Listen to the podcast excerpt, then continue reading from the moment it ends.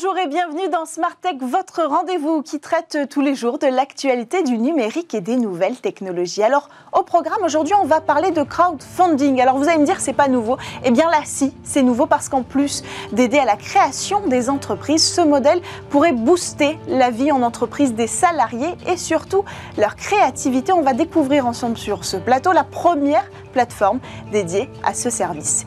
Et puis ensuite, on parlera euh, musique dans le talk, puisque c'est la fête de la musique. C'est surtout l'occasion pour nous, en fait, de revenir sur le modèle du streaming. S'il a réanimé, en quelque sorte, l'industrie musicale, quid de la santé financière des artistes qui en font partie? On va poser la question à nos invités en plateau. Et puis ensuite, on donne l'alerte, l'alerte cyber avec euh, Damien Bancal, fondateur du site zatas.com, qui va revenir avec nous sur une collaboration internationale des autorités qui s'avère assez fructueuse. Et puis ensuite, on va conclure avec votre séquence, comme tous les lundis, Tech contre Covid. Et aujourd'hui, on va découvrir une solution qui s'intéresse aux entreprises pour accompagner les entreprises dans la lutte contre le Covid-19 et la reprise d'une vie normale. Tout de suite, c'est l'heure de l'interview dans Smart Tech.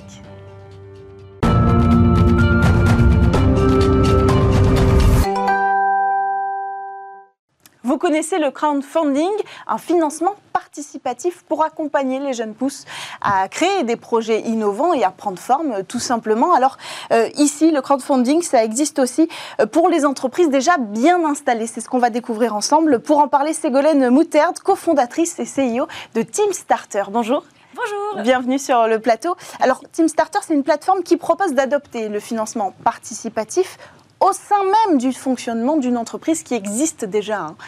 Tout à fait, tout à fait. En fait, on est parti d'un constat, c'est qu'il y a seulement 2% des idées des collaborateurs en entreprise qui se concrétisent.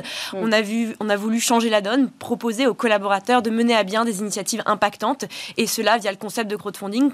Concrètement, chaque mois, l'entreprise va confier un budget à chacun de ses salariés, 50 euros par mois par exemple, et avec ce budget, chaque salarié va pouvoir être force de proposition et venir proposer des initiatives pour son entreprise. Ces projets vont être soumis à une campagne de levée de fonds, comme le crowdfunding. Chaque salarié va pouvoir venir cofinancer les projets, venir collaborer et ainsi les projets qui auront atteint 100%, les collaborateurs pourront ainsi les réaliser dans leur entreprise. Mais alors pourquoi d'abord les entreprises auraient besoin euh, Qu'est-ce qui va appeler les entreprises à utiliser ce modèle-là? Alors, c'est vrai qu'avec le contexte actuel, euh, les collaborateurs n'ont jamais été autant quête de sens finalement. Euh, il y a aussi avec le télétravail, c'est une période assez anxiogène, il y a vraiment cet enjeu de réembarquer les collaborateurs. Aujourd'hui, les collaborateurs veulent être acteurs, pas spectateurs d'une entreprise. Mm. Et nous, on les rend acteurs et ambassadeurs en leur permettant de mener à bien des initiatives qui trouvent impactantes. Tous les jours dans les entreprises, il y a des bonnes idées qui meurent parce qu'il y a de l'autocensure, parce qu'il n'y a pas forcément de, budget, parce que c'est compliqué. Il y a plein mm. de freins à la prise d'initiative finalement. Nous, on redonne la parole à chaque collaborateur, peu importe sa fonction dans l'entreprise, que je sois conseiller bancaire, technicien, euh, cadre, chaque collaborateur peut avoir des bonnes idées. Nous, on met en valeur ces bonnes idées-là et on fait en sorte que les collaborateurs puissent les mener à bien et qu'ils puissent être vraiment acteurs et ambassadeurs de l'entreprise. C'est quoi ces bonnes idées? Donnez-nous des exemples. Bah, par exemple, une idée euh, qui a pardon, excusez-moi, rapidement été réalisée récemment, c'est tout simplement des collaborateurs qui se sont rendus compte qu'avec le, télétravail, il y avait beaucoup en plus de, flex office, euh, d'open etc. Sauf que la concentration des collaborateurs est très compliquée. Ils ont décidé de prendre en main ce sujet-là et de créer un projet pour réguler le bruit dans l'open space en mettant en place une LED qui change de couleur euh, et qui émet un son quand il y a trop de bruit. Ça permet de faire une prise de conscience collective et d'améliorer le bruit. Et donc ça, c'est de la technologie. Ils l'ont développé où? Alors ça, justement, les collaborateurs l'ont pas développé eux-mêmes. Ils sont passés par un, logiciel qui existe déjà. Donc euh, le, budget, c'était 1600 euros exactement, a permis de financer euh, ce logiciel qui s'appelle DeciLED et de le mettre en place dans leur mmh. entreprise. C'est 150 collaborateurs qui ont cofinancé ce projet grâce au budget de l'entreprise.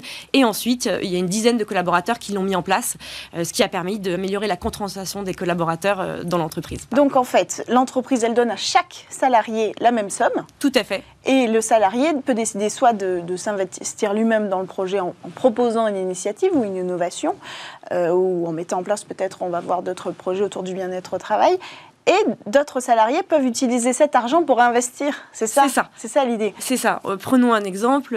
Euh, par exemple, on travaille avec Arkea ou Cofidis. Chaque mois, l'entreprise confie 20 euh, euros par mois, par exemple. Et donc, l'ensemble des collaborateurs vont pouvoir cofinancer les projets qui mm. leur semblent les plus intéressants. L'objectif, c'est de s'assurer qu'il y ait bien un intérêt collectif avant de mettre en place un projet. Et donc, chaque collaborateur qui propose... Donc, il y a une médiation. En fait, il y a un budget à atteindre euh, moi, par exemple, Ségolène, j'ai besoin de mettre en place un projet autour de la RSE. Pour pouvoir le mener, c'est 1500 euros. Je vais passer en campagne de levée de fonds et donc je vais devoir aller convaincre 150 collègues de venir confier 10 euros. Tant que j'aurais pas atteint ces 1500 euros, je pourrais pas réaliser mon projet. Donc c'est vraiment pour mobiliser l'intelligence collective d'une entreprise. Et l'entreprise choisit, en fonction euh, de l'entreprise, on peut avoir un montant différent hein, louer aux salariés. Elle est libre. C'est ça. C'est l'entreprise qui décide de confier un budget. Finalement, c'est un budget qui est déjà existant. Mm. C'est nous, c'est plutôt du bottom-up au lieu d'avoir mm. plutôt un, un mécanisme de top-down. Donc nous, c'est plutôt le même budget, mais confié aux collaborateurs, leur permettant de pouvoir mener à bien des initiatives impactantes pour eux comme pour l'entreprise. Mais l'objectif final, parce que vous parlez de ces technologies qui peuvent être intéressantes, mais euh, quand on veut développer des projets euh, innovants, il faut beaucoup plus que 1500 euros, par exemple, comme budget, si on donne 20 ou 30 euros euh, à ses salariés. Donc l'objectif final, c'est pas tant forcément de donner un petit peu de piquant à la R&D, mais d'impliquer les salariés.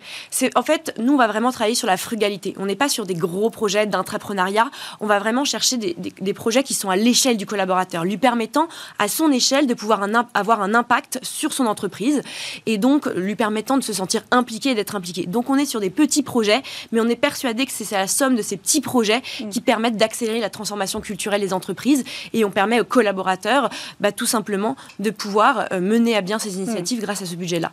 Et donc comment ça se passe en fait, euh, Team Starter, c'est une plateforme. Donc, vous mettez à disposition l'entreprise avec des accès privés. C'est ça. Alors euh, aujourd'hui, on a 80 clients. On a été créé il y a deux ans. Chaque euh, client, on a deux piliers chez Team Starter. Un pilier digital qui est donc la plateforme qui va permettre à chaque collaborateur de créer. On a aussi cette fonctionnalité de collaborer pour casser les silos et permettre à des collaborateurs de différents départements de pouvoir venir ensemble mettre en place un projet qui leur tient à cœur. Donc il y a tout l'outil technologique finalement, mais on a aussi un pilier humain. Finalement, c'est pour accompagner les collaborateurs dans leur idée. Tout le monde n'est pas forcément capable de mener à bien un projet. Bien sûr, il faut leur dire comment faire. Exactement. Et donc nous, on a des coachs Team Starter qui vont les accompagner, qui vont leur permettre de s'assurer que le projet aille jusqu'au bout, qu'il soit intéressant pour eux comme pour l'entreprise, les aider à faire simple aussi, les aider à faire frugal, et puis s'assurer que le projet se concrétise. On a aujourd'hui 92% des projets qu'on accompagne qui vont jusqu'au bout. La boîte à idées, c'est 2%. Je pense que c'est aussi notre force, c'est vraiment s'assurer que les idées se concrétisent. Parce qu'une idée qui reste au stade de l'idée, ça crée de la frustration et ça vaut pas grand-chose pour l'entreprise. Par contre, une idée qui se concrétise, ça c'est fabuleux parce qu'il y a un vrai sentiment de fierté d'appartenance lorsque le collaborateur a pu s'investir et être acteur de son entreprise. Et est-ce que ça avait encore du sens, euh, Team Starter, pendant la crise sanitaire? Vous en parliez tout à l'heure, mais comment vous avez fait pour euh, continuer à les impliquer? Quelles, idées sont nées, peut-être? Est-ce qu'il y avait plus d'idées au moins? Alors nous, ça a été un... On a, pour le coup, la crise a été euh, plutôt un levier de croissance pour nous. On avait 20 clients il y a à peine un an, on a 80. Parce que finalement, pendant le contexte de télétravail, il y a eu le sentiment d'appartenance qui s'est perdu. On est loin, on ne voit pas nos collègues. Il y a eu beaucoup de projets pour maintenir le lien euh, à distance, pour créer des nouvelles méthodes de collaboration. Là, il y a beaucoup de projets pour le retour euh, en présentiel, comment réenchanter le lieu de alors, Par exemple, parce qu'on se dit que les plateformes de communication, elles existent déjà. Donc, qu'est-ce Qu'est-ce qui va pouvoir être créé de plus pour, pour, pour, euh, pour maintenir ce lien bah, Par exemple, on a eu un projet euh, dans une entreprise où c'est plusieurs collaborateurs qui ont voulu se mobiliser pour la PHP. Au début, ils voulaient faire un don. Finalement, ils se sont dit on va aller plus loin. Ils ont décidé d'organiser une course collective. C'est 210 coureurs qui se sont mobilisés. Chaque kilomètre parcouru permettait de financer 10 euh, euros. C'est 5000 euros qui ont été financés grâce à ça. Des marcheurs, des coureurs. Finalement, Team Starter, c'était une dizaine de coureurs, nos collègues qu'on connaît. Mm. Et dans cette entreprise, c'est 210 coureurs qui se sont mobilisés 5 000 euros euh, qui ont été euh, mis pour cette association-là. Et euh, finalement, ils ont favorisé la pratique sportive. Ça a maintenu le lien entre les collaborateurs pendant une période très complexe. Donc, on est sur aussi ce type de, sujet, beaucoup de projets autour de la RSE. Oui. C'est vrai que les collaborateurs sont en quête de sens actuellement. Et donc, on a des entreprises comme Sphère, par exemple, qui nous font confiance pour avoir une RSE décentralisée, c'est ça l'idée, en fait, c'est que ces entreprises, ça leur permet aussi de s'impliquer dans les mesures RSE qu'elles sont censées prendre ou qu'elles ont promis de prendre. Ça s'inscrit là-dedans, Team Starter. Exactement. Alors sur la RSE, c'est plutôt de se dire, avant, euh, il y avait par exemple une fondation qui finançait une association. Je prends l'exemple de Sphère. Aujourd'hui, c'est une centaine d'initiatives qui ont été réalisées par les collaborateurs. Ça permet vraiment, au lieu d'avoir une seule action, d'avoir des actions multiples et encore mieux portées par les salariés. Euh, donc euh, c'est aussi la force de Team Starter, c'est les collaborateurs qui choisissent, hmm. qui mènent leurs projets et qui les concrétisent dans leur entreprise. Merci beaucoup Ségolène Moutarde, cofondatrice et CEO de Team Starter. Je rappelle, c'est une nouvelle façon euh, d'impliquer les salariés avec un système de crowdfunding au sein même euh, de l'entreprise. Euh, on poursuit quant à nous parce que c'est l'heure du talk tout de suite. On va parler musique dans le talk, mais surtout streaming. Depuis bientôt 10 ans, les plateformes de streaming se sont faites une place, on peut le dire, dans l'industrie musicale, si bien qu'aujourd'hui les artistes sont dépendants euh, de ces plateformes et de ces nouveaux acteurs, mais ils sont loin d'être euh, dépendant, indépendant financièrement. Pour en parler avec nous, Alain Charira, chargé de mission à l'ADAMI, société euh, civile euh, qui gère les intérêts des artistes principaux dans la musique et dans la danse et pour l'ensemble aussi des comédiens. Bonjour, bienvenue sur le plateau. Bonjour. Et puis avec nous également à distance, un artiste Corentin Labre, auteur, compositeur et interprète. Vous avez sorti l'année dernière votre tout premier EP de cinq titres sous le nom de le nom d'artiste pardon, La Brioche. Bienvenue sur sur Smartech. Bonjour. Bonjour, merci de nous recevoir. On va écouter tout de suite un petit extrait si vous le voulez bien et voir le clip pour voir ce que vous faites.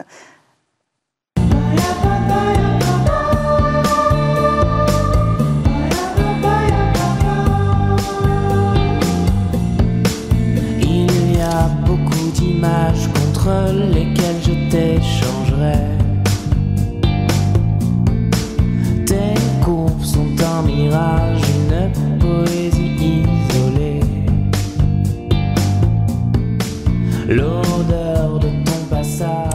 On commence en musique, mais on va attaquer tout de suite avec un chiffre. En 2020, seulement 1% des artistes ont perçu l'équivalent d'un SMIC.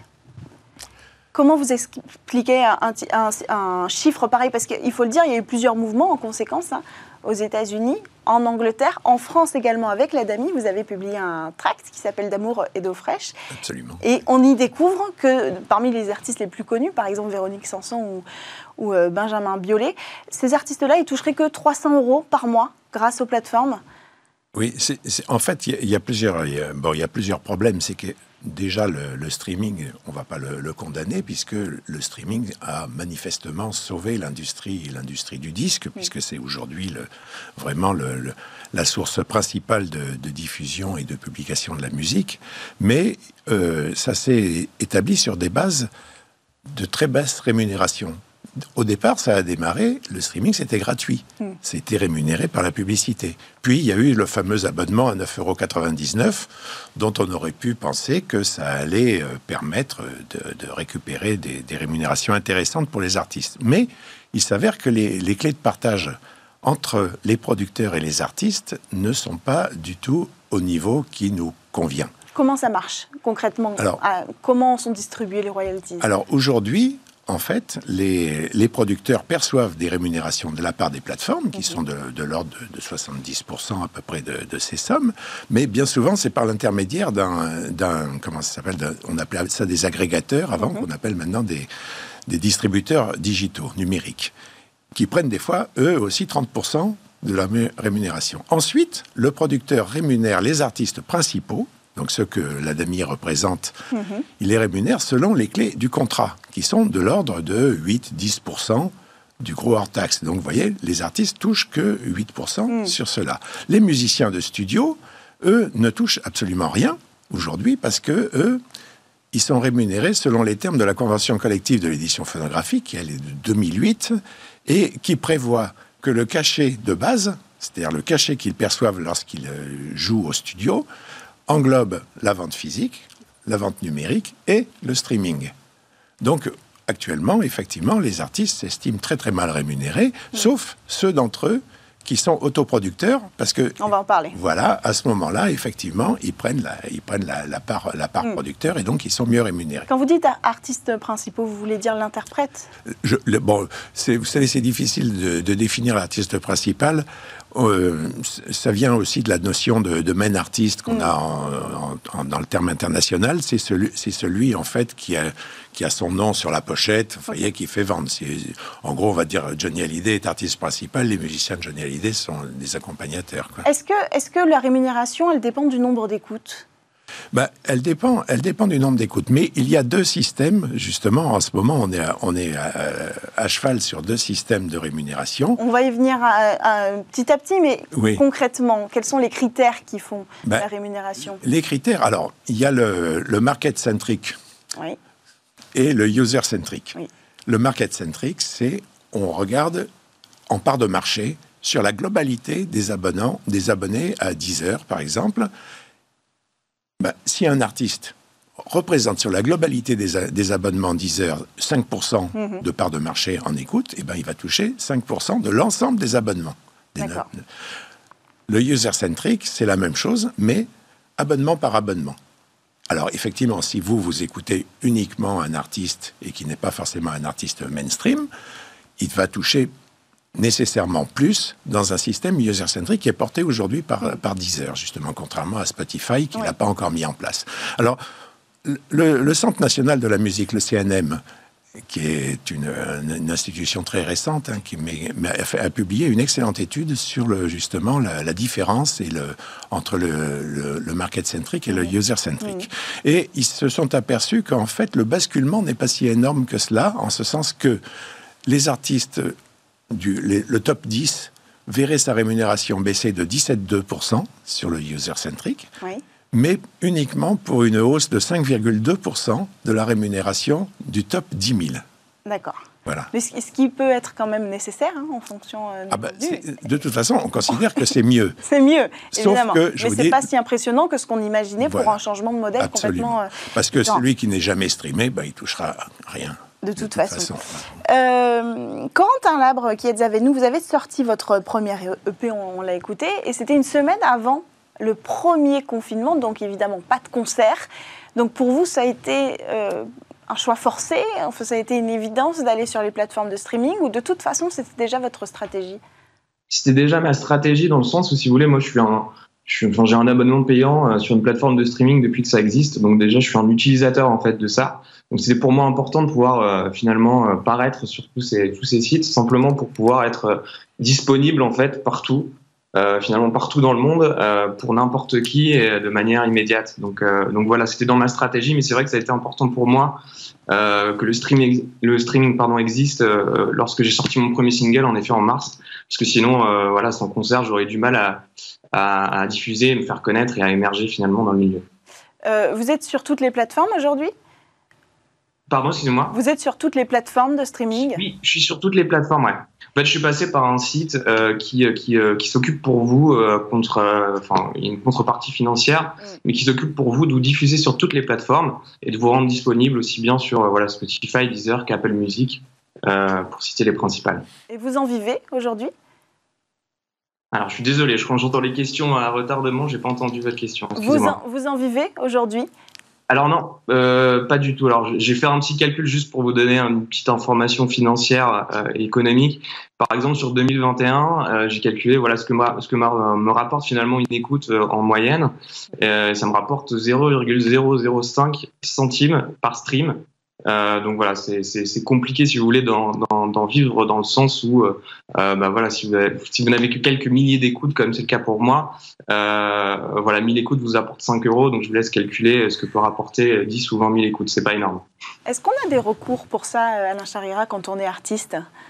Et qu'on voudrait réclamer plus puisqu'il s'agit de nos droits? Bah, les, les, recours, c'est les sociétés, c'est les syndicats, c'est effectivement les, les les pétitions, en quelque sorte, qui, sont les seuls recours, parce que ces sociétés, il y, avait, euh, depuis, toujours, si vous voulez, ces sociétés ont, construit leur modèle en l'équilibrant en, fonction euh, de, leur, euh, de leurs besoins mmh. eux-mêmes de trésorerie, leurs besoins eux-mêmes de financement. Et petit à petit, effectivement, les artistes ont, ont commencé à constater qu'ils ne, qu'ils ne percevaient pas suffisamment. Et ils sont des partenaires obligés de par la loi, parce que les artistes en France, vous savez, il y a le, code du travail, mhm.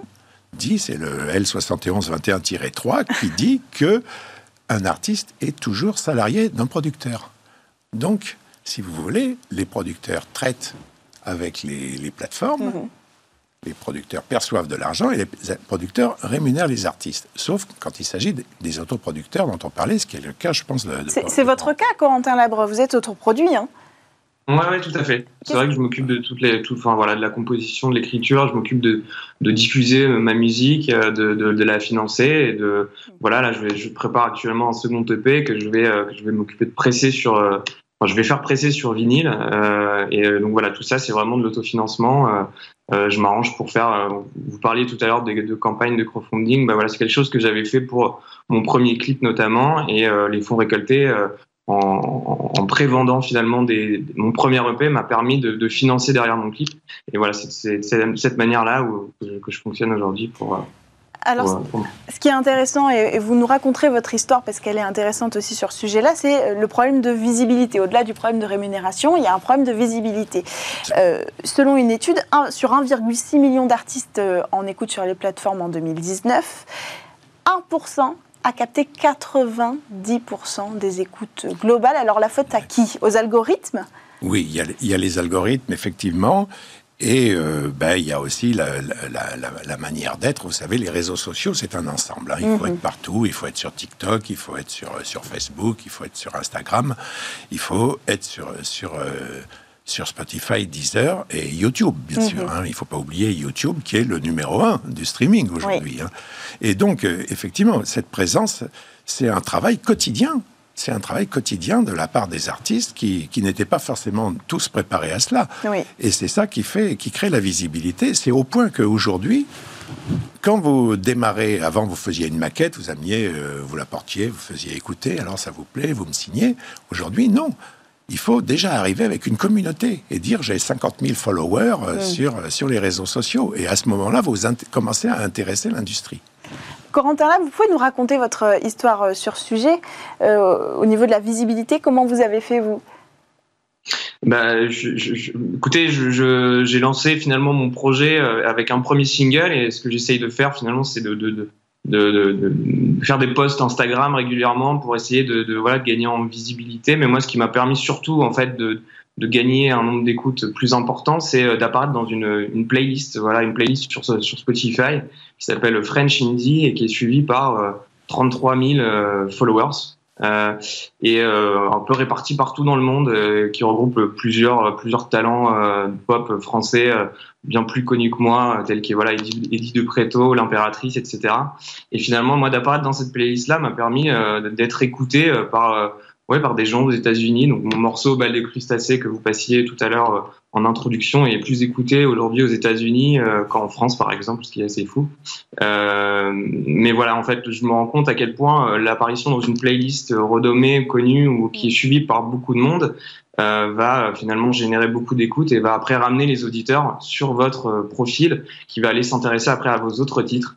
Donc c'est pour ça qu'aujourd'hui, au-delà d'avoir une stratégie de, de relation presse, d'apparaître dans des médias euh, presse euh, renommés. Ce qui, est important aussi, c'est d'apparaître dans des playlists qui sont, qui sont particulièrement suivies, parce que ça va vous générer un flux d'écoute important. Donc en fait, au-delà des algorithmes qui ont un rôle important, hein, on, peut y revenir quand même euh, une minute, il y a euh, évidemment cet aspect influence qu'on retrouve sur Instagram, qu'on retrouve sur les réseaux sociaux. Complètement. C'est un, un, nouveau, tout à fait nouveau modèle vraiment pour les artistes, pour les producteurs, et même il se crée des community managers maintenant qui dans les, dans les maisons de disques, et également dans les, dans les, chez les majors, mm. il y a des, des spécialistes maintenant de, du, oui. du, du, comment s'appelle, du data mining, qui regardent parce qu'effectivement, l'avantage du streaming, c'est que ça vous permet à peu de frais de tester les opérations. Vous pouvez voir, c'est sûr que si à, Bordeaux, vous faites un carton en streaming, ben vous pouvez quand vous allez jouer à Bordeaux, louer une grande salle. Si vous n'êtes pas du tout. Oui, l'avantage du streaming, c'est les données, en fait. Absolument. C'est ça que vous disiez, et ça permet. Euh, si vous permettez, euh,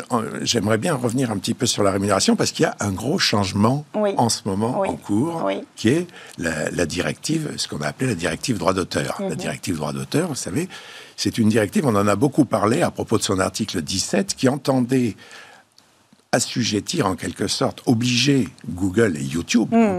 à négocier des licences avec les ayants droit antérieurement à, avant d'autoriser, si vous voulez, la publication et la mise à disposition sur ces, sur ces réseaux.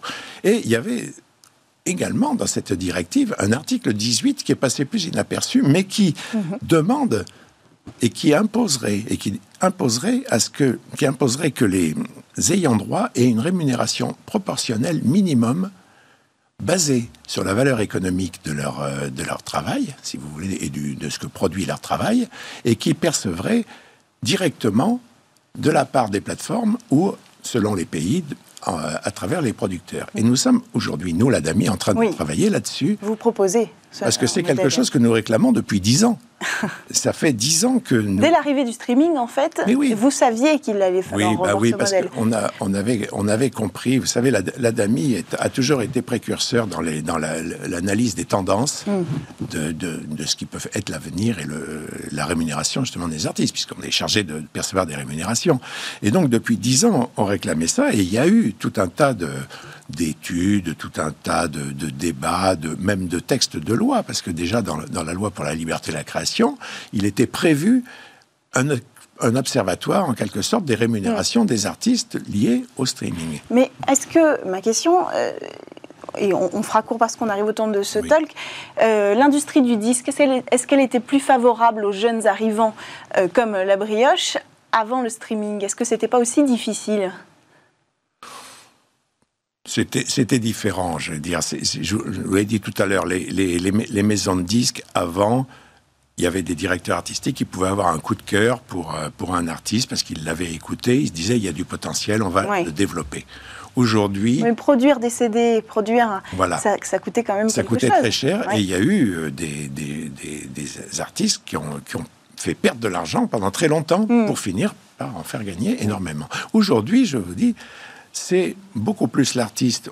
On, nous pousse de plus en plus vers l'autoproduction, d'abord, parce que déjà les moyens techniques le permettent, et de plus en plus on demande à l'artiste de venir avec une communauté déjà préétablie qui va permettre aux producteurs de dire bon ben écoutez, moi je fais je fais la suite. Vous savez un petit peu comme les startups. Les, les, les startups, il y a le, le, crédit impôt recherche qui démarre les startups, et puis après, le financement, bah souvent, on va le chercher chez des business angels. Hmm. Là, c'est un peu le même système. Corentin Labre, euh, on parlait tout à l'heure de, de, ce qu'a permis la digitalisation. Avec ces outils, ça vous permet à vous aussi, par exemple, de suivre en temps réel euh, les écoutes, de suivre et d'utiliser d'autres outils. On pourrait parler de Shazam en quelques secondes. Euh, vous, ça vous permet de rester en contact et d'avancer, de construire votre chemin comme ça. Exactement. C'est vrai que Déjà, je voulais juste rectifier. Donc, c'est pas la brioche, c'est juste brioche pour le nom de scène. Ça peut des fois... et, vous avez raison de le préciser. Mais en tout cas, euh, c'est clair que le, enfin, je, je, me rends compte en fait que je regarde tous les jours les stats d'écoute. Euh, ça devient euh, automatique. je sais que voilà tous les jours à 17h, c'est mis à jour sur Spotify notamment. Et en effet, sur, sur Shazam, c'est important de pouvoir suivre les stats Shazam parce que j'ai voilà quelques diffusions sur la radio FIP qui, qui, diffuse régulièrement plusieurs de mes titres et je me rends compte qu'à chaque fois qu'il diffuse un titre, en fin de compte, il y a 70 personnes quelque part euh, en France ou ailleurs qui, euh, bah, qui, qui, cherchent à savoir euh, quel morceau c'est, qui, qui, est l'artiste et donc qui chasame le, le titre. Et moi, je peux suivre en fait ces Shazam-là. Donc je sais qu'à peu près, voilà, chacune des écoutes, 70 personnes Shazam et, et, sont de se fait redirigées après vers une plateforme de streaming pour aller réécouter le morceau, en découvrir d'autres. Euh, et donc ça, c'est vrai que c'est des données qui, qui, sont pour nous importantes. Euh, pouvoir voir évoluer euh, notre nombre hmm. d'auditeurs. C'est là qu'on voit finalement apparaître ces modèles hybrides, la radio, un ancien format, et aujourd'hui le digital, qui peuvent se rencontrer. On sait que le, le vinyle, aujourd'hui, Brioche va sortir aussi en vinyle. c'est une solution qui vient marcher quand même, et on peut imaginer pour demain un avenir hybride entre les solutions digitales oui, forcément. Et, il y aura toujours du spectacle vivant, j'espère, à la fin du confinement, parce que c'est vraiment quand même de toute façon le, spectacle le vivant, le cœur du métier aujourd'hui des, artistes. Hein. Mais bon, le disque, l'âge d'or du disque qui permettait à des artistes comme, comme Sheila, par mhm. exemple, qui ont, pu, qui ont pu rester pendant des, dizaines d'années sans avoir besoin de monter sur scène, simplement, qui vivaient et qui, qui rapportaient beaucoup d'argent uniquement à partir du disque, je pense que cet âge d'or Ce sera le mot de la fin. Merci beaucoup Alain Charira, chargé de mission euh, à l'ADAMI d'être venu sur le plateau. Merci à vous Clément Labre, auteur, compositeur et interprète sous le nom de Brioche, d'être venu également euh, participer à ce talk sur Smart Tech. On enchaîne tout de suite avec votre rendez-vous cyber.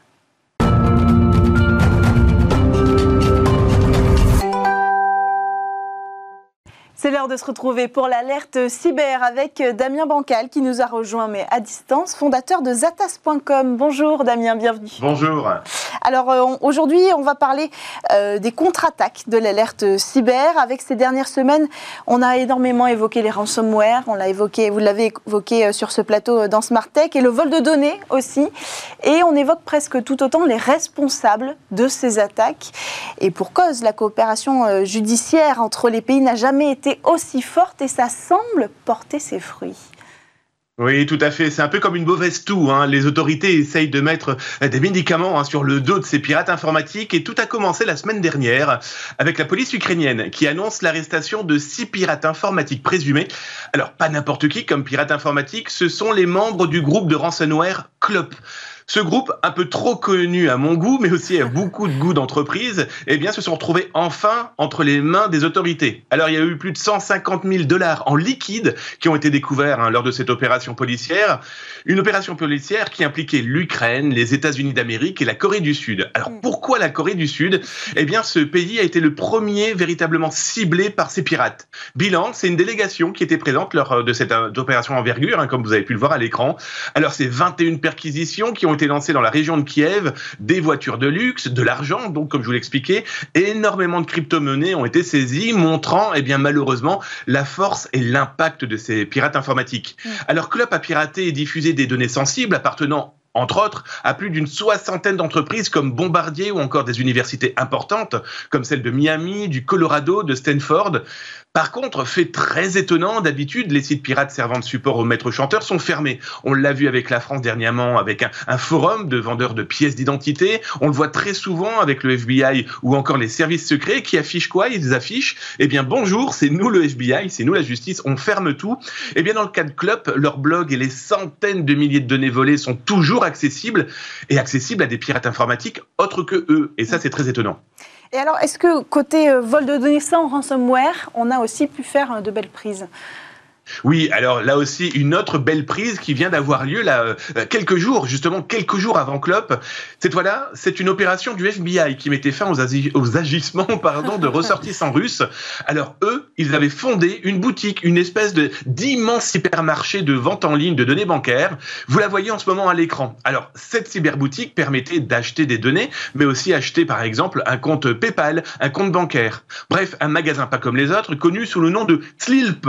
Ici aussi, une opération à l'échelle internationale impliquant les autorités états-uniennes, allemandes, néerlandaises et roumaines. On voit effectivement, l'union fait la force et pas que chez les pirates. Alors Slilp était une place de marché, une grosse galerie marchande, hein, comme je vous l'expliquais, dédiée aux informations d'identification et de comptes en ligne volés. C'était plus de 80 millions de produits. Alors quand je parle de produits, je parle ici donc de mots de passe, de mails, de données bancaires, et ça a impacté plus de 1400 prestataires de services allant du fournisseur d'accès à Internet au fournisseur d'adresse mail, aux banques, etc., etc. Alors cette cyberboutique était ouverte depuis 2012. Le FBI, accrochez-vous bien, parle quand même de 200 millions de dollars perdus par les victimes via les agissements de ces pirates. C'est pas rien. Alors selon mes informations, malheureusement, l'ensemble des pirates cachés derrière cette boutique ne sont pas derrière les barreaux. Un message pirate que j'ai lu cette nuit dans la boutique explique que les administrateurs restants, hein, ceux qui sont qui n'ont pas été arrêtés, eh bien sont en train de changer d'hébergeur parce que suite aux saisies, ils ont quelques petits problèmes techniques. Ça montre aussi qu'ils n'ont malheureusement peur de rien. Bref, chez les pirates, le proverbe un de perdu, dix de retrouvé n'aura jamais été aussi vrai. Et nos policiers ben, continuent à travailler. Merci beaucoup Damien Bancal. Je rappelle que vous êtes fondateur du site euh, zataz.com. On poursuit tout de suite et on termine avec votre rendez-vous dédié à la tech contre le Covid.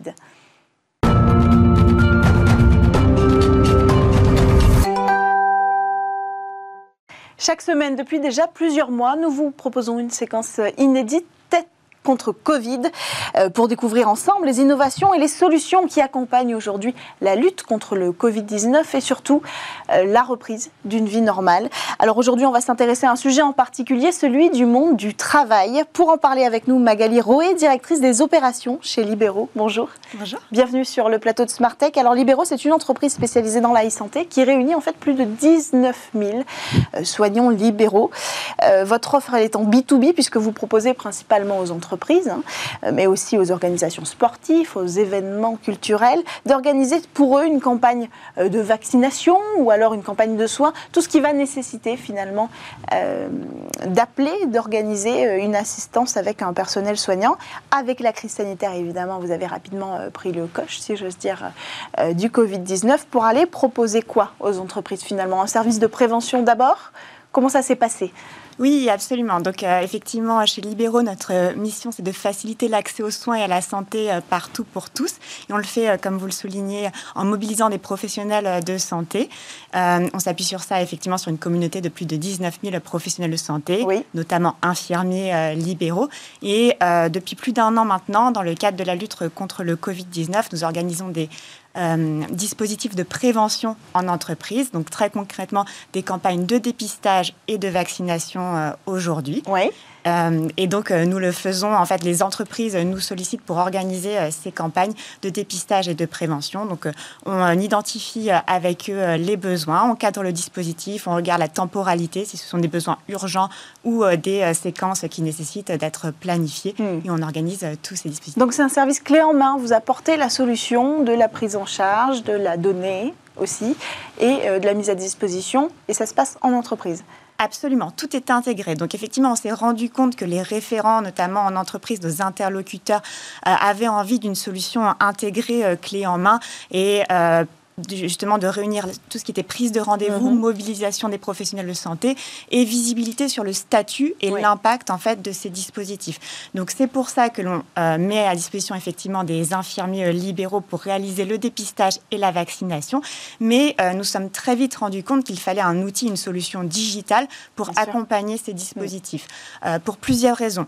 D'une part, les référents en entreprise ont besoin de voir ce qu'il se passe, quel est le statut mm. Euh, quels sont les résultats. Euh, Donc ils peuvent suivre l'avancée Absolument, ils peuvent suivre en temps réel l'avancée. Donc bien sûr, on ne partage aucune donnée euh, nominative des, des, patients, ce ne sont que des données agrégées, hmm. mais cela permet de voir en fait si le dispositif prend, s'il présente hmm. un intérêt pour les salariés. Et si le salarié n'y va pas le, le, le, responsable, le référent en entreprise est informé alors, euh, il n'est pas informé qu'un salarié n'est pas venu. Il sait, par exemple, que sur une campagne qui a été prévue pour 2000 salariés, hmm. euh, nous intervenons sur tout type de taille de dispositif, donc de 10 personnes à 2000, 4000 hmm. et plus. Il sait qu'il y a, par exemple, 1999 personnes qui sont euh, présentées. Et quand on fait de la vaccination, par exemple, au sein même du lieu de travail Ça ne pose pas de problème de confidentialité? Comment c'est reçu de la part des, salariés?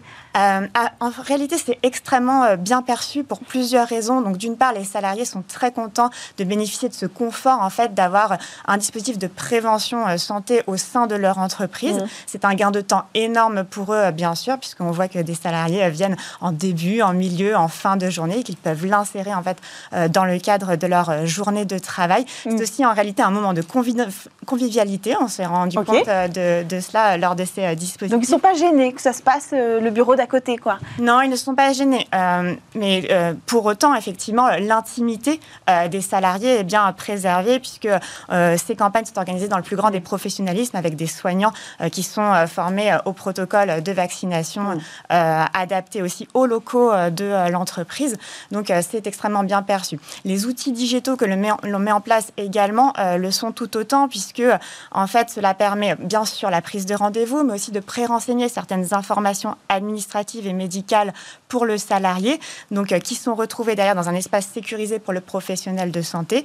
Donc euh, cela évite de passer beaucoup de temps sur place à écrire sur papier ces informations, informations qui auraient été retranscrites par l'infirmier derrière euh, dans des systèmes d'information.